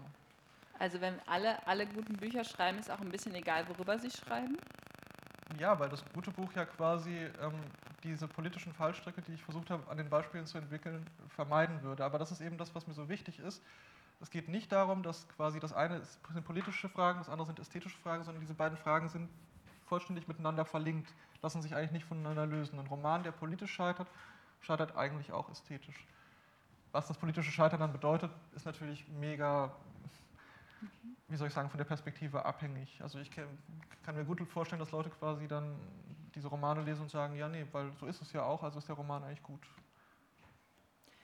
Ähm, ein Diskurs, der auch mit dem Schlagwort Cultural Appropriation, was du am Anfang verwendet hast, also kulturelle Aneignung, vor allem in den USA diskutiert wird, ist diese sogenannte Cancel Culture, mhm. also die Furcht vor einer Zensur oder einem Verbot wenn Mann oder Frau sich nicht politisch korrekt äußert, gibt, schreibt. Ähm, und ich frage mich bei diesen, ähm, bei diesen Diskussionen dann immer, handelt es sich hier dann wirklich um Verbote und wer verbietet eigentlich was und bei wem liegt eigentlich die Macht, diese Verbote auszusprechen und wie werden die eigentlich sanktioniert? Also auch das ist eher eine soziologische Frage, aber damit beschäftigt sich natürlich auch die Literatursoziologie. Das Schlagwort Zensur wird meiner Ansicht nach gerade sehr, sehr ungünstig verwendet. Also man muss zunächst sagen, in, sagen wir mal, Deutschland wird niemandem irgendwas auf der Ebene von staatlicher Intervention verboten, außer man leugnet den Holocaust oder hat die Persönlichkeitsrechte von jemandem verletzt. Dann kann es passieren, dass ein literarisches Werk oder eine Meinungsäußerung eingeschränkt wird. Aber keiner dieser von mir genannten Romane muss in irgendeiner Art und Weise fürchten, dass der Zensor vorbeikommt und ihn mitnimmt. Das andere, also diese gemeint sind ja eigentlich, wenn jemand sagt, wir leben in einem Zeitalter der Zensur, gemeint sind quasi kulturelle, soziale Verbote. Ein Druck, der quasi ausgeübt wird durch eine diffuse gesellschaftliche Stimme und einen der eigenen Gestaltungsfreiheit einschränkt. Das ist aber eine Zensur, die findet immer statt. Und die ist auch nicht immer schlecht. Denn das ist einfach nur die Art und Weise, wie wir uns darauf geeinigt haben, was gutes und was schlechtes Verhalten ist dass wir uns auf der Straße nicht die ganze Zeit beleidigen oder irgendwie unfreundliche Sachen sagen, ist auch eine Form von Zensur, weil manchmal hat man das Bedürfnis und dann hält man aber die Klappe, weil man weiß, das geht halt nicht und dann weiß man aber, das ist gut, weil ich möchte auch nicht, dass es mir passiert. Ähm, vor allem ist aber die Frage nach der Zensur auf der Ebene, wenn man die historisch stellt, dann stellt man fest, dass diese Art von in Anführungszeichen weicher oder nichtstaatlicher Zensur halt vor allem die Leute betroffen hat, die jetzt sozusagen ihr Recht einfordern, dass andere quasi vielleicht darauf verzichten, diese Geschichten zu erzählen. Ähm, wir hatten im Vorgespräch darüber gesprochen, es wurde viel Virginia Woolf zitiert, auch während des Fe Festivals. Und in A Room of One's Own gibt es die Figur der, ähm, der Schwester Shakespeares, die äh, quasi mit dem gleichen Genie ausgestattet ist, die aber quasi dann aufbricht, um selber Autorin, Dramatikerin zu werden und dann von einer Gesellschaft, die sie halt systematisch am Schreiben hindert, eigentlich vernichtet wird. Das ist auch Zensur. Ähm, und die wird jetzt halt quasi in gewisser Hinsicht eingesetzt auf der Ebene des gesellschaftlichen Drucks, um quasi eine Form von Emanzipationskampf oder Ungerechtigkeit irgendwie auszugleichen. Und diese Art von Zensur, ich finde es auch blöde, das Zensur zu nennen, weil das immer sofort quasi den, wie soll ich die Reiterstaffel irgendwie vor Augen führt, die dann quasi mit Knüppeln in die Wohnung kommt und da einen Roman beschlagnahmt. Diese, diese Art von Zensur ist normal. Das ist etwas, was es quasi immer gibt. Da ist die Frage, wer soll darüber entscheiden, wer nicht. Und das ist quasi ein Aushandlungsprozess. Dann habe ich noch eine Frage zum Abschluss. Wir sind natürlich ein Literaturfestival, aber wir denken uns ja auch interdisziplinär und glauben, dass wir Fragen stellen, die auch andere Bereiche berühren. Wie sind denn, wie verhalten sich solche Thematiken zum Beispiel im Journalismus, wo ja Porträts geschrieben werden, ähm, wo ja auch Geschichten über andere Personen geschrieben werden? Jetzt kann man sagen, die sind berühmt, die haben das verdient, aber nichtsdestotrotz, wie verhält, verhält sich das in der Wissenschaft? Da werden auch bestimmte Umstände, Personen erforscht. Wie verhältst du dich dazu? Ja, das sind natürlich Fragen, die sich auf alle Bereiche von Repräsentation und Erzählung ausweiten. Ähm, Im Journalismus gibt es ständige Fälle, wo ich sagen würde, es handelt sich um eine Form von narrativen Enteignung. Ich weiß nicht, wer von Ihnen, von euch, äh, den, also diesen Krawall um das äh, Porträt von Margarete Stokowski mitgekriegt hat, die äh, quasi von einem, einem, Journalisten begleitet wurde, der dann ein Porträt geschrieben hat, in dem zum Beispiel stand, sie wirkt so, als äh, würde es ihr sehr gut gefallen, für ihre Texte gut bezahlt zu werden und solche Dinge. Und das würde ich zum Beispiel sagen, ist eine Form von Fremdnarrativierung, die eben ähm, gegen die Person, die erzählt wird, arbeitet und diese Person enteignet. Jetzt muss man natürlich sagen, Journalismus ist darauf angewiesen. Also keine Ahnung, wenn jemand ein Porträt über Person, die mir jetzt nicht so gut gefällt, wie zum Beispiel Alexander Gauland schreibt oder Götz Kubitschek und das ist sozusagen dann sehr negativ, dann ist das natürlich guter Journalismus. Die Person wird aber trotzdem denken, ich bin narrativ enteignet worden. Ähm, also es ist quasi nicht per se negativ, weil wir quasi ja in Form von Kritik irgendwie auch äh, über andere Personen sprechen müssen, die halt verkackt haben. Ähm, aber diese Fragen sind auf jeden Fall etwas, was auch in dem Kontext eine Rolle spielt und in der Wissenschaft. Ja, es ist natürlich auch eine naheliegende Frage, warum ausgerechnet ich jetzt hier mein mein Maul darüber aufreißen muss. Wir ähm, haben nicht gefragt. So ein bisschen implizit, aber ich, ich sage lieber vielleicht gleich was dazu, bevor quasi die. Ähm, ja, auch da ist natürlich die grundsätzliche Frage, die sich stellt: Was ist sozusagen der Grund, warum jemand über etwas forschen und reden darf? Die Wissenschaft ist sehr, sehr, sehr stark von Diskriminierung geprägt und bestimmte Menschen, ich, äh, profitiere natürlich auch da von, von, von, von Ungerechtigkeitsstrukturen. Da ist, glaube ich, wichtig, dass man zum einen natürlich darauf achtet, mit seiner eigenen Stimme zu sprechen, ähm, in grundsätzlicher Weise, auch wenn man über diese Dinge spricht. Und ähm, naja, wie gesagt, also die, das wäre jetzt die langweilige Antwort auf die Frage und die, die, die spannende und, glaube ich, auch interessantere Antwort wäre zu sagen, hm, man macht individuelle Kompromisse, weil die Gesellschaft quasi auf diese Art und Weise strukturiert ist, muss ich dann aber klar darüber werden, dass diese Kompromisse sich nicht auflösen lassen, dass es quasi einen grundsätzlichen Restkonflikt gibt, der da einfach weitersteht und mit dem man dann auch leben muss, bis zu dem Zeitpunkt, wo quasi diese Ungerechtigkeit nicht mehr existiert. Und dann müsste man sich halt damit, also müsste man halt ertragen, dass Menschen dann halt quasi das kritisieren und sagen, das finde ich nicht gut. Man hat halt den individuellen Kompromiss gemacht, zum Beispiel, dass man gerne bei diesem Festival einen schönen Vortrag halten wollte und dass das nicht ganz aufgeht, nicht ganz okay ist, ähm, da muss man sich dann damit auseinandersetzen. Ich greife das Wort Kritik und Auseinandersetzung auf und würde Ihnen jetzt den Raum geben, sich weiter mit Johannes auseinanderzusetzen. Äh, wir probieren es mal ohne Mikrofon und wenn es zu leise wird, mit. Und ich ähm, versuche, wir versuchen es direkt mit. Warte mal, wir haben noch das Funkmikro. Haben wir, funktioniert das? Sonst kann ich auch laufen. Ich soll ja eh nichts mehr sagen.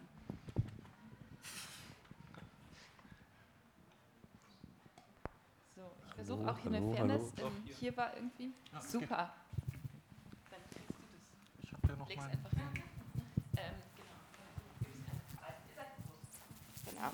Ähm, ja, eine relativ naheliegende Frage, wie deine Zukunftsperspektive, also dein Bild auf die Entwicklung äh, aussieht. Also der Feminismus hat ja Gott sei Dank schon was bewegt in den letzten 100 Jahren. Die Beispiele, die du genannt hast, äh, stammen halt von Old White Men, die äh, auch schon tot sind teilweise.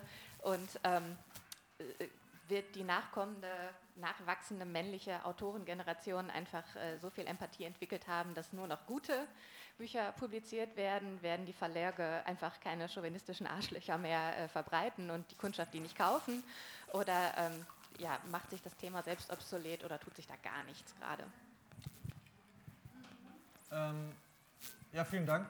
Äh, das ist eine Frage, auf die ich natürlich so, so richtig umfassend, autoritativ nicht antworten kann, weil, äh, weil man in die Zukunft gucken muss. Ich habe schon den Eindruck, dass sich gerade viel verändert, vor allem auf der Ebene quasi von Bewusstsein. Es wird immer so gesagt, aber das heißt ja auch was und ich glaube quasi, was zuerst passiert, bevor die Leute keine Arschlöcher mehr sind oder mehr Empathie entwickeln, ist Angst. Angst vor Strafe. Das kann ich mal selber beobachten. Ähm, man, man, merkt quasi, es gibt etwas, was, was man nicht tun sollte und man möchte quasi nicht Ärger dafür bekommen, dass man es trotzdem tut und dann beginnt man es nicht zu tun. Also quasi so Sachen wie diese kollektive äh, Satire, die wir da gesehen haben oder dichter dran, das ist ja auch eine Form von sehr humorvoller, sehr kreativer Form von Strafe. Man macht sich lustig über Leute, die was falsch gemacht haben und dadurch erzeugt man sozusagen eine Form von, von Bewusstsein, das aber zunächst mal Angst ist. Und ich glaube, das ist sehr, sehr stark, politisch, ein sehr effektives politisches Mittel und dann auf der Ebene sozusagen eine Form von Etablierung und dann auch eine Form von Bewusstsein, dass es möglicherweise auch das Richtige ist. Ähm, ich bin gespannt. Ähm, ich glaube, zu beobachten zu können, auch im Gespräch mit Leuten, dass es dafür auf jeden Fall ein stärkeres Bewusstsein gibt. Und das beginnt ja sofort einzusickern in, die, in den kreativen Prozess, weil so viele Dinge, so viele Leute labern auf einen ein, während man einen Text schreibt, so viele implizite Leserinnen gibt es. Und wenn eine davon eben ist, eine Stimme, die sagt, äh, musst vielleicht nochmal recherchieren oder ein bisschen mehr arbeiten, wenn du diese Frauenfigur schreibst, dann wäre das schon mal quasi so ein unterschwelliger Anfang dafür, dass es sich dann verändert. Also ich glaube, ist es an? Kann man Ja. hören? Ähm, das ist schon mal ein ganz wichtiger Punkt, dieses jetzt permanent miteinander im Gespräch bleiben, auch einfach mit, mit VertreterInnen ähm, unterschiedlichster Gruppen, die in irgendeiner Form mit Identität assoziiert sind. Ähm, es hat sich ganz viel getan in letzter Zeit und ähm, aber auch leider wieder rückwärts. Also so ein Ding des Festivals war für mich, dass man so das Gefühl hat, scheint wirklich schrecklicherweise so zu sein, dass man alle 50 Jahre von neuem anfängt mit bestimmten feministischen Fragen. Und ähm, bei dem Weltcafé war gestern eine ganz konstruktive Sache, dass man, indem man eben diese Sachen jetzt offen hält und permanent im Gespräch hält, man das vielleicht langsam aushebeln kann, dass es immer wieder von vorne losgeht. Und ich merke das bei mir als, als Lesende sehr stark, wie sehr ich mich verändert habe. Ich glaube, ich hätte alle diese Bachmann-Affären, äh, Romane und Berichte früher einfach gelesen und hätte sie rein ästhetisch beurteilt. Die einen hätte ich verurteilt, weil sie einfach schlecht geschrieben sind. Ähm, ich hätte überhaupt noch nicht über ähm, gekränkte männliche Autor-Egos nachgedacht. Heute bereitet das mir, haben mir deine Beispiele körperlichen Schmerz bereitet beim Zuhören, weil ich inzwischen auch diese ähm, Enteignungsgeschichten aus allen Perspektiven selber kenne. Also es passiert meinen Autorinnen als Verlegerin, ist mir selber schon passiert. Ähm, äh, ich kriege dieses Abtun mit, was passiert, wenn man das beschreibt. Und das ist halt wirklich eine Sache, die man einfach im Gespräch halten muss. Dieses Beistehen, wenn das passiert, ähm, gleichzeitig das Sensibilisieren. Und ich glaube, das ist ein ganz wichtiger Punkt, so wie mit dem Rauchen, was verboten wurde in, der, in, den, in den Gaststätten, was man erst komplett grotesk fand und absolut enteignend und was man dann einfach ähm, eben durch dieses, äh, wird jetzt bestraft, sich angewöhnt hat. Das ist ein sehr plumpes Beispiel, aber der, der Prozess wirklich genau der gleiche.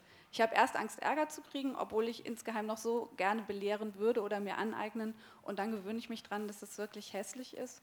Und ich glaube, die Perspektive ist, das ist jetzt so ein bisschen ähm, fast naiv oder banal ausgedrückt, wenn es wirklich so ist, dass alle Gruppen, alle gesellschaftlichen ähm, ausreichend repräsentiert sind in der Kultur, aber auch auf allen Ebenen, dann wird an irgendeinem Punkt wirklich jede, jeder über alles schreiben können. Aber jetzt gerade sind wir in so einer gewissen Hölzernheit, wo wir alles beobachten, was wir tun und hinterfragen und, und ausloten. Und ähm, also ich gebe auch wirklich jetzt jeden Text, in dem es in irgendeiner Weise auch um, um Gender oder andere Identitätsfragen geht, an möglichst viele Leute zum, zum Gegenlesen, um so gut ich es kann, niemanden zu verletzen. Und das ist ja einfach auch eine Rücksichtnahme, da bricht einem ja kein Zacken aus der Krone, wenn man das probiert.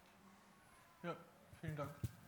Ähm, nur kurz, ich, also das, dass man sozusagen äh, auch an, an der eigenen Lesebiografie, die man glaube ich auch immer wieder sich anschauen kann, weil das ja irgendwie auch besonders, besonders anschaulich dann ist, ähm, dass man merkt, wie sich auch die, Lese, also die Perspektive auf das Buch verändert. Ich habe The Human Stain mit der, in der Roth-Phase, die glaube ich jeder ambitionierte männliche Intellektuelle mit 20 Mal hat, ähm, da habe ich das wahnsinnig genossen und fand diese Karikatur total naheliegend, auch als Figur. In dem Sinne, dass ich dachte, ja, super beschrieben und so ist es vielleicht auch. Und dann habe ich quasi, als Roth gestorben ist, den Roman nochmal rausgeholt und reingeschaut und dachte, der ist schlecht gealtert. Also für mich schlecht gealtert. Aber auch die Frage, was heißt das, ein Roman ist schlecht gealtert? Das heißt eben genau das. Es gab quasi eine Form von Bewusstseinsschaffung oder politischer Bildung, der dann dazu führt, dass man ihn anders liest. Aber ich war eben auch, es hat mir eben auch jetzt keine körperlichen Schmerzen bereitet, aber eben so, ich konnte es nicht mehr genießen. Es war so, es ist auch schlecht. Ich muss ein bisschen drüber lachen. Aber ja, Hallo? jetzt ist es aus.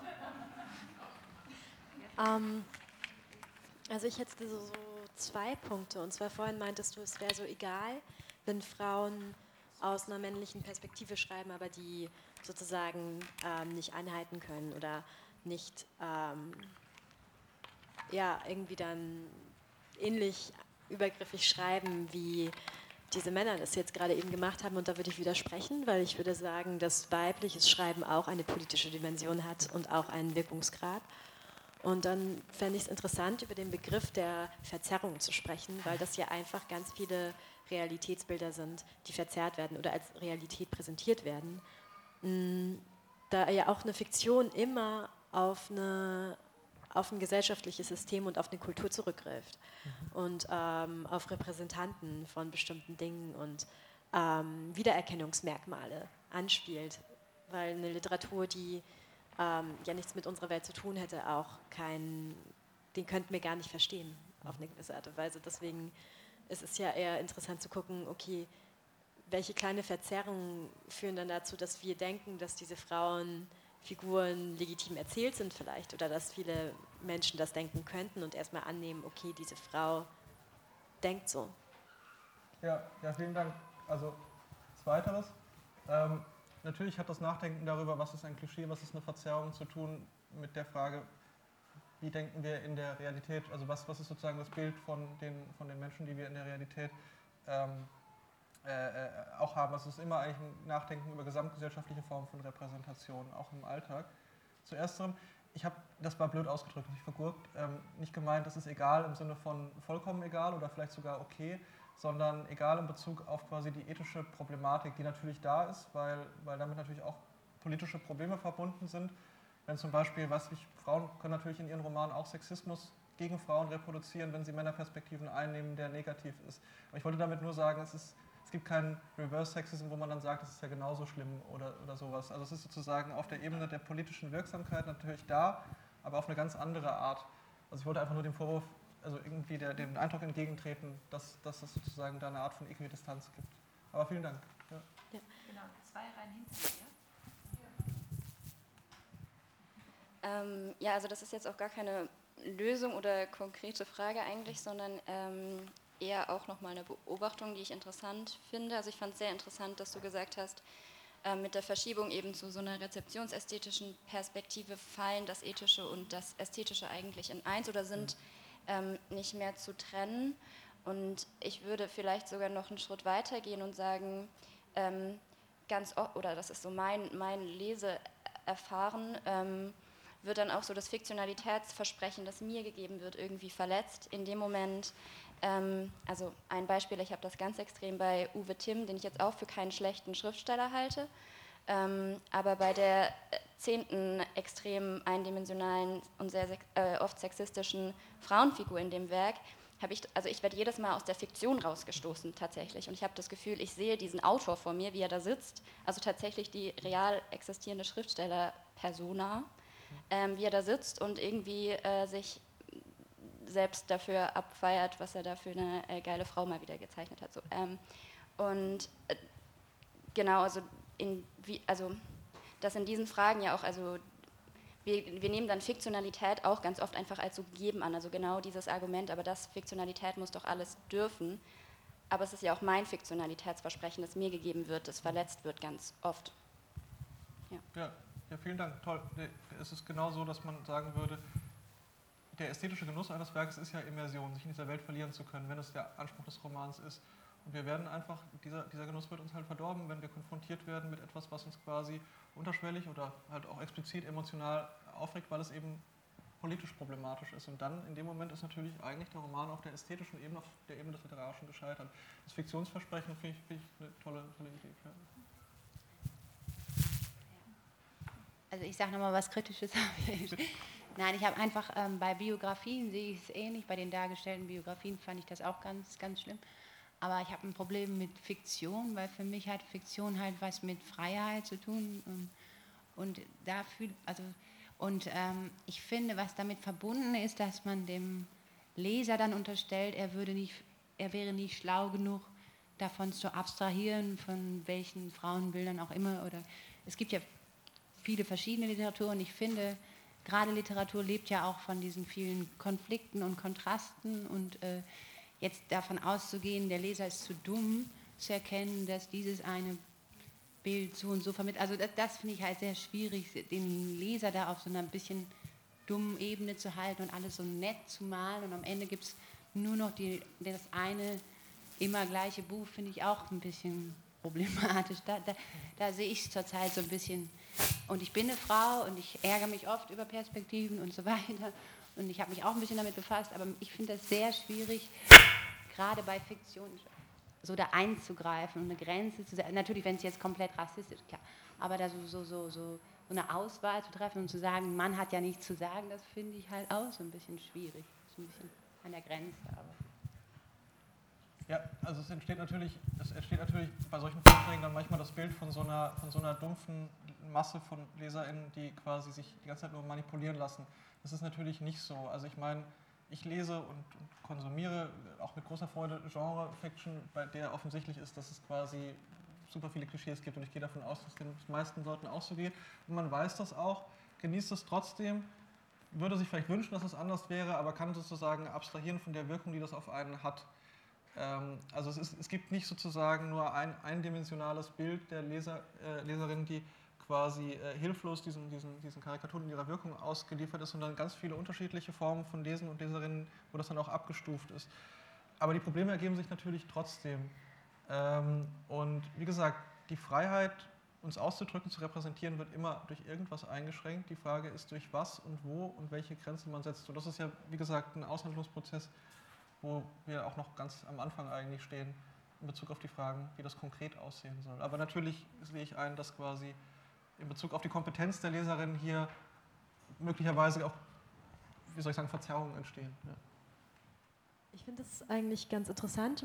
Ähm, würde mich da, glaube ich, auch so auf die Position berufen. Und ich finde es irgendwie sehr wichtig, zumindest kenne ich das aus der Writing Debate, so beim Journalismus, dass man, und aus der Anthropologie, dass es irgendwie, ähm, dass ein Text, der seine eigene Position oder die Position des Autors auch mitreflektiert, ähm, die Möglichkeit hat, erstmal vielleicht auch diese gesellschaftlichen Prozesse offenzulegen, die da dabei sind, weil ähm, sehr oft Forschende ähm, privilegiert sind oder auch Schreibende privilegiert sind. Und das bin ja auch ich, wenn ich jetzt schreibe, weil ich ja nicht zehn andere Personen sein kann.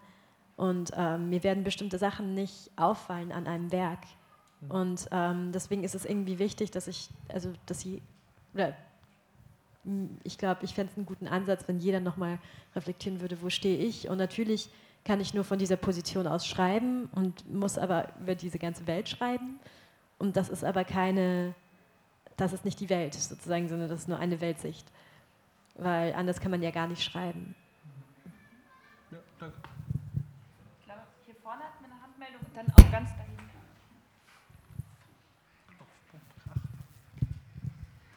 Ich glaube, was man ganz gut ähm, vergleichen kann, ist diese Diskussion mit dem ähm, über Leute reden und miteinander reden. Und vielleicht gibt es ja auf der Ebene der Fiktion oder ähm, des Vorbereitens eines fiktionalen Schreibens auch so eine ähnliche Ebene, die auf der Sachbuchebene die Recherche ist. Dass man einfach, wenn ich wirklich organisch von mir sagen kann, dass ich mich ähm, in, in, dieser Gruppe oder in diesem Menschenbild sehr gut auskenne. Und ich meine nicht so auf diese äh, gewohnt tradierte Weise, dass ich mich einfach mit allem gut auskenne und immer über alles sprechen kann, sondern in dieser neuen, etwas sensibleren, achtsameren Weise. Ähm, einfach, es gibt ja auch diese Handvoll ähm, weißen Cis-Männer auf Twitter, die über feministische Fragen schreiben können, ohne dass ähm, alle äh, die Augen nach hinten drehen. Und so ähnlich wird es auch im fiktionalen Bereich sein, dass es ähm, ne, einen kleinen Prozentsatz gibt, der das ähm, ästhetisch, künstlerisch ähm, auch von der Recherche drauf hätte. Und es ist dann vielleicht so ein bisschen sowas wie, wie, wie so eine empathische Recherche, dass man von sich sagen kann, ich habe mit so vielen Leuten gesprochen, die jetzt in die Figuren einfließen, dass ich mir das zutraue. Dass man aber einfach ähm, das, das den Anspruch an sich selbst deutlich erhöht und nicht wartet, bis irgendwas vermeintlich verboten wird, sondern das einfach, ähm, was auch wieder so dieses, aber dann zensiere ich mich ja selbst. Ich meine, was sind das denn für Probleme? Also ich merke das einfach, dein, äh, dein Antisemitismus-Beispiel war wirklich sehr gut, weil das zumindest in diesem Rahmen garantiert etwas ist, wo keiner ähm, sich von distanzieren würde, dass das nicht geht, einen total antisemitischen Roman abzuliefern. Und man merkt doch einfach, dass das eigene Ressentiment immer diese Demarkationslinie ist, wo man bereit ist, über die Autonomie der Kunst plötzlich etwas ähm, gereizt zu sprechen. Und ähm, bei Leuten, die gewohnt sind, diese Diskurse öffentlich zu führen, merkt man, fängt das halt sehr früh an, dieses Ressentiment. Und wir haben unseres mit mühseliger Kleinarbeit in den letzten Jahren schon ein bisschen weiter nach hinten geschoben. Und ich glaube schon, dass man diese gesellschaftlichen Prozesse im Moment einfach nicht raushalten sollte aus dem Fiktionalen. Und ich glaube absolut nicht, dass dadurch schlechte Kunst entsteht. Sogar bessere. Also ich glaube ja, dass das Nachdenken darüber und auch das Bewusstwerden am Ende dazu führt, dass wir bessere Romane haben als vorher. Also nicht nur weniger verletzende, sondern welche, in denen quasi Figuren auftauchen, die nicht unsere Intelligenz beleidigen. Also empathische Recherche finde ich super.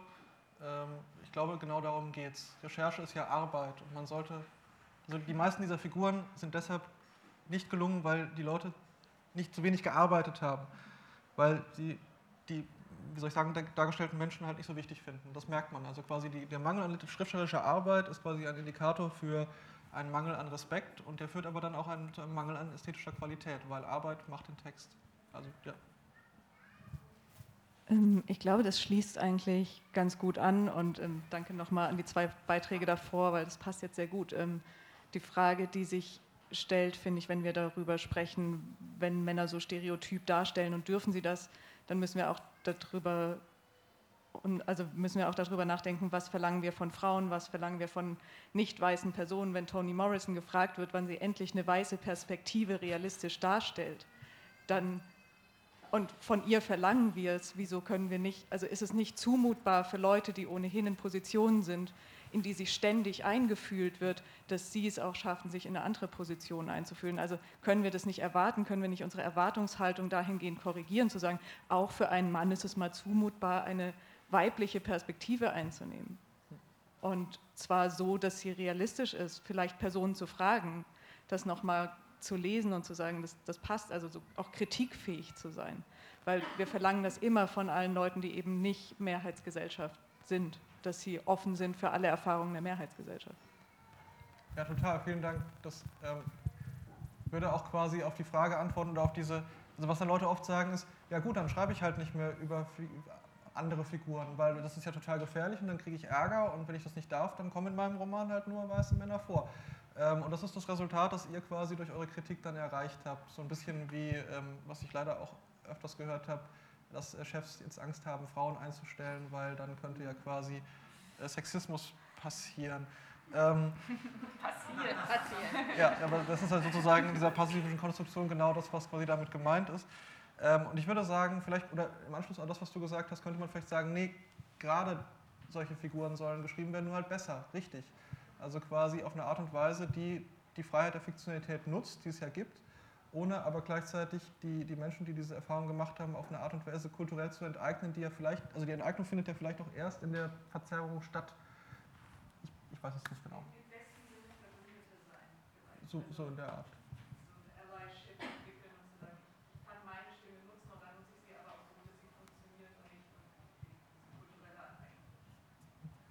Ich würde gerne ins andere Extrem gehen und war äh, die Science Fiction und den dystopischen Roman ähm, der ja darauf basiert, dass man halt nicht realistische Prämissen nimmt, äh, teilweise metaphysikalische äh, Unmöglichkeiten benutzt oder halt moralische Normen außer Gewicht setzt, äh, geschweige denn das äh, genderbinäre System, über das wir die ganze Zeit reden. Ähm, ist das eine unterschiedliche Kategorie? Hast du dir darüber Gedanken gemacht? Weil der ähm, also gerade in den klassischen dystopischen Werken ja auch der äh, weibliche, also der Fortpflanzungsprozess äh, Sexualität und halt Gebärfähigkeit eine ganz zentrale Rolle spielen, die halt auch äh, schon früh und sehr gut auch von den genre definierenden äh, männlichen Autoren aufgegriffen wurde. Gibt es da andere Normen? Ist das äh, quasi das äh, robotische Playing Field, in dem alle gleich sind? tatsächlich noch, also vielen Dank, das wäre jetzt so eine von den Sachen, wo man, an der man irgendwie solche Fragen weiterentwickeln könnte, auch im konkreten Sinne. Da müsste ich nochmal drüber nachdenken. Also ich meine, also man hat auf jeden Fall vielleicht mehr Freiheit, auch mit diesen Konzepten zu spielen und vielleicht auf einer reflektierten Ebene auch, wie soll ich sagen, über diese Fragen nachzudenken.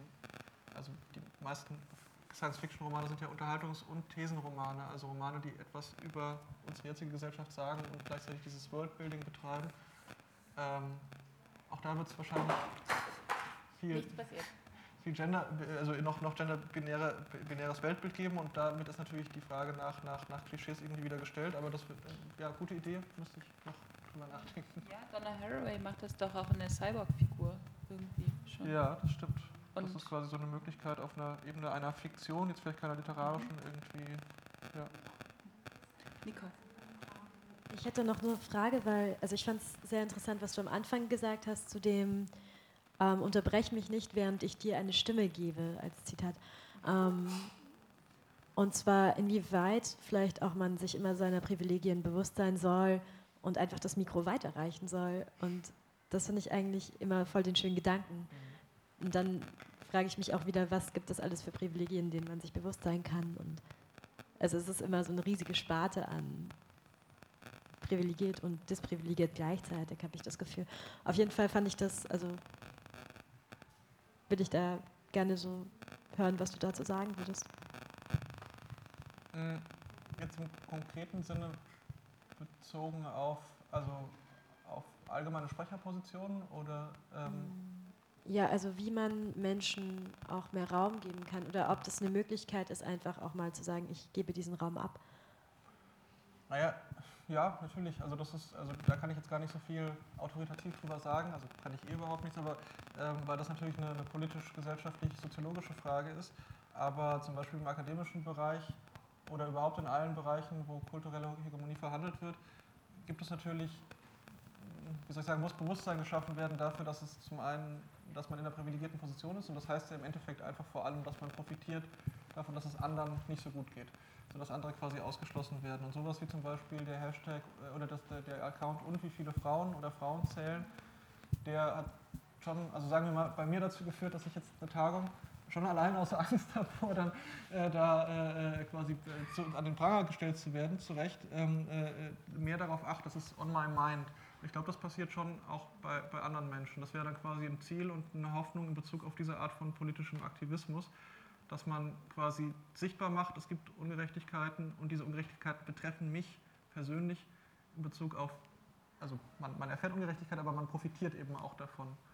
Ähm, ja, und das, darauf muss man dann halt reagieren, indem man vielleicht dann auch den nächsten Vortrag nicht hält, sondern jemand anderen halten lässt. Äh, aber man muss halt auch dann noch was abgeben, beziehungsweise irgendwelche Opfer bringen. Ziel und Hoffnung für politischen Aktivismus, das greife ich mir direkt als Stichwort raus. Ähm, vielen Dank, Johannes, für diesen tollen Beitrag und ähm, auch diese Anstrengung, die es ja auch bedarf, nach so einem Vortrag auch noch mal eine halbe Stunde zu diskutieren.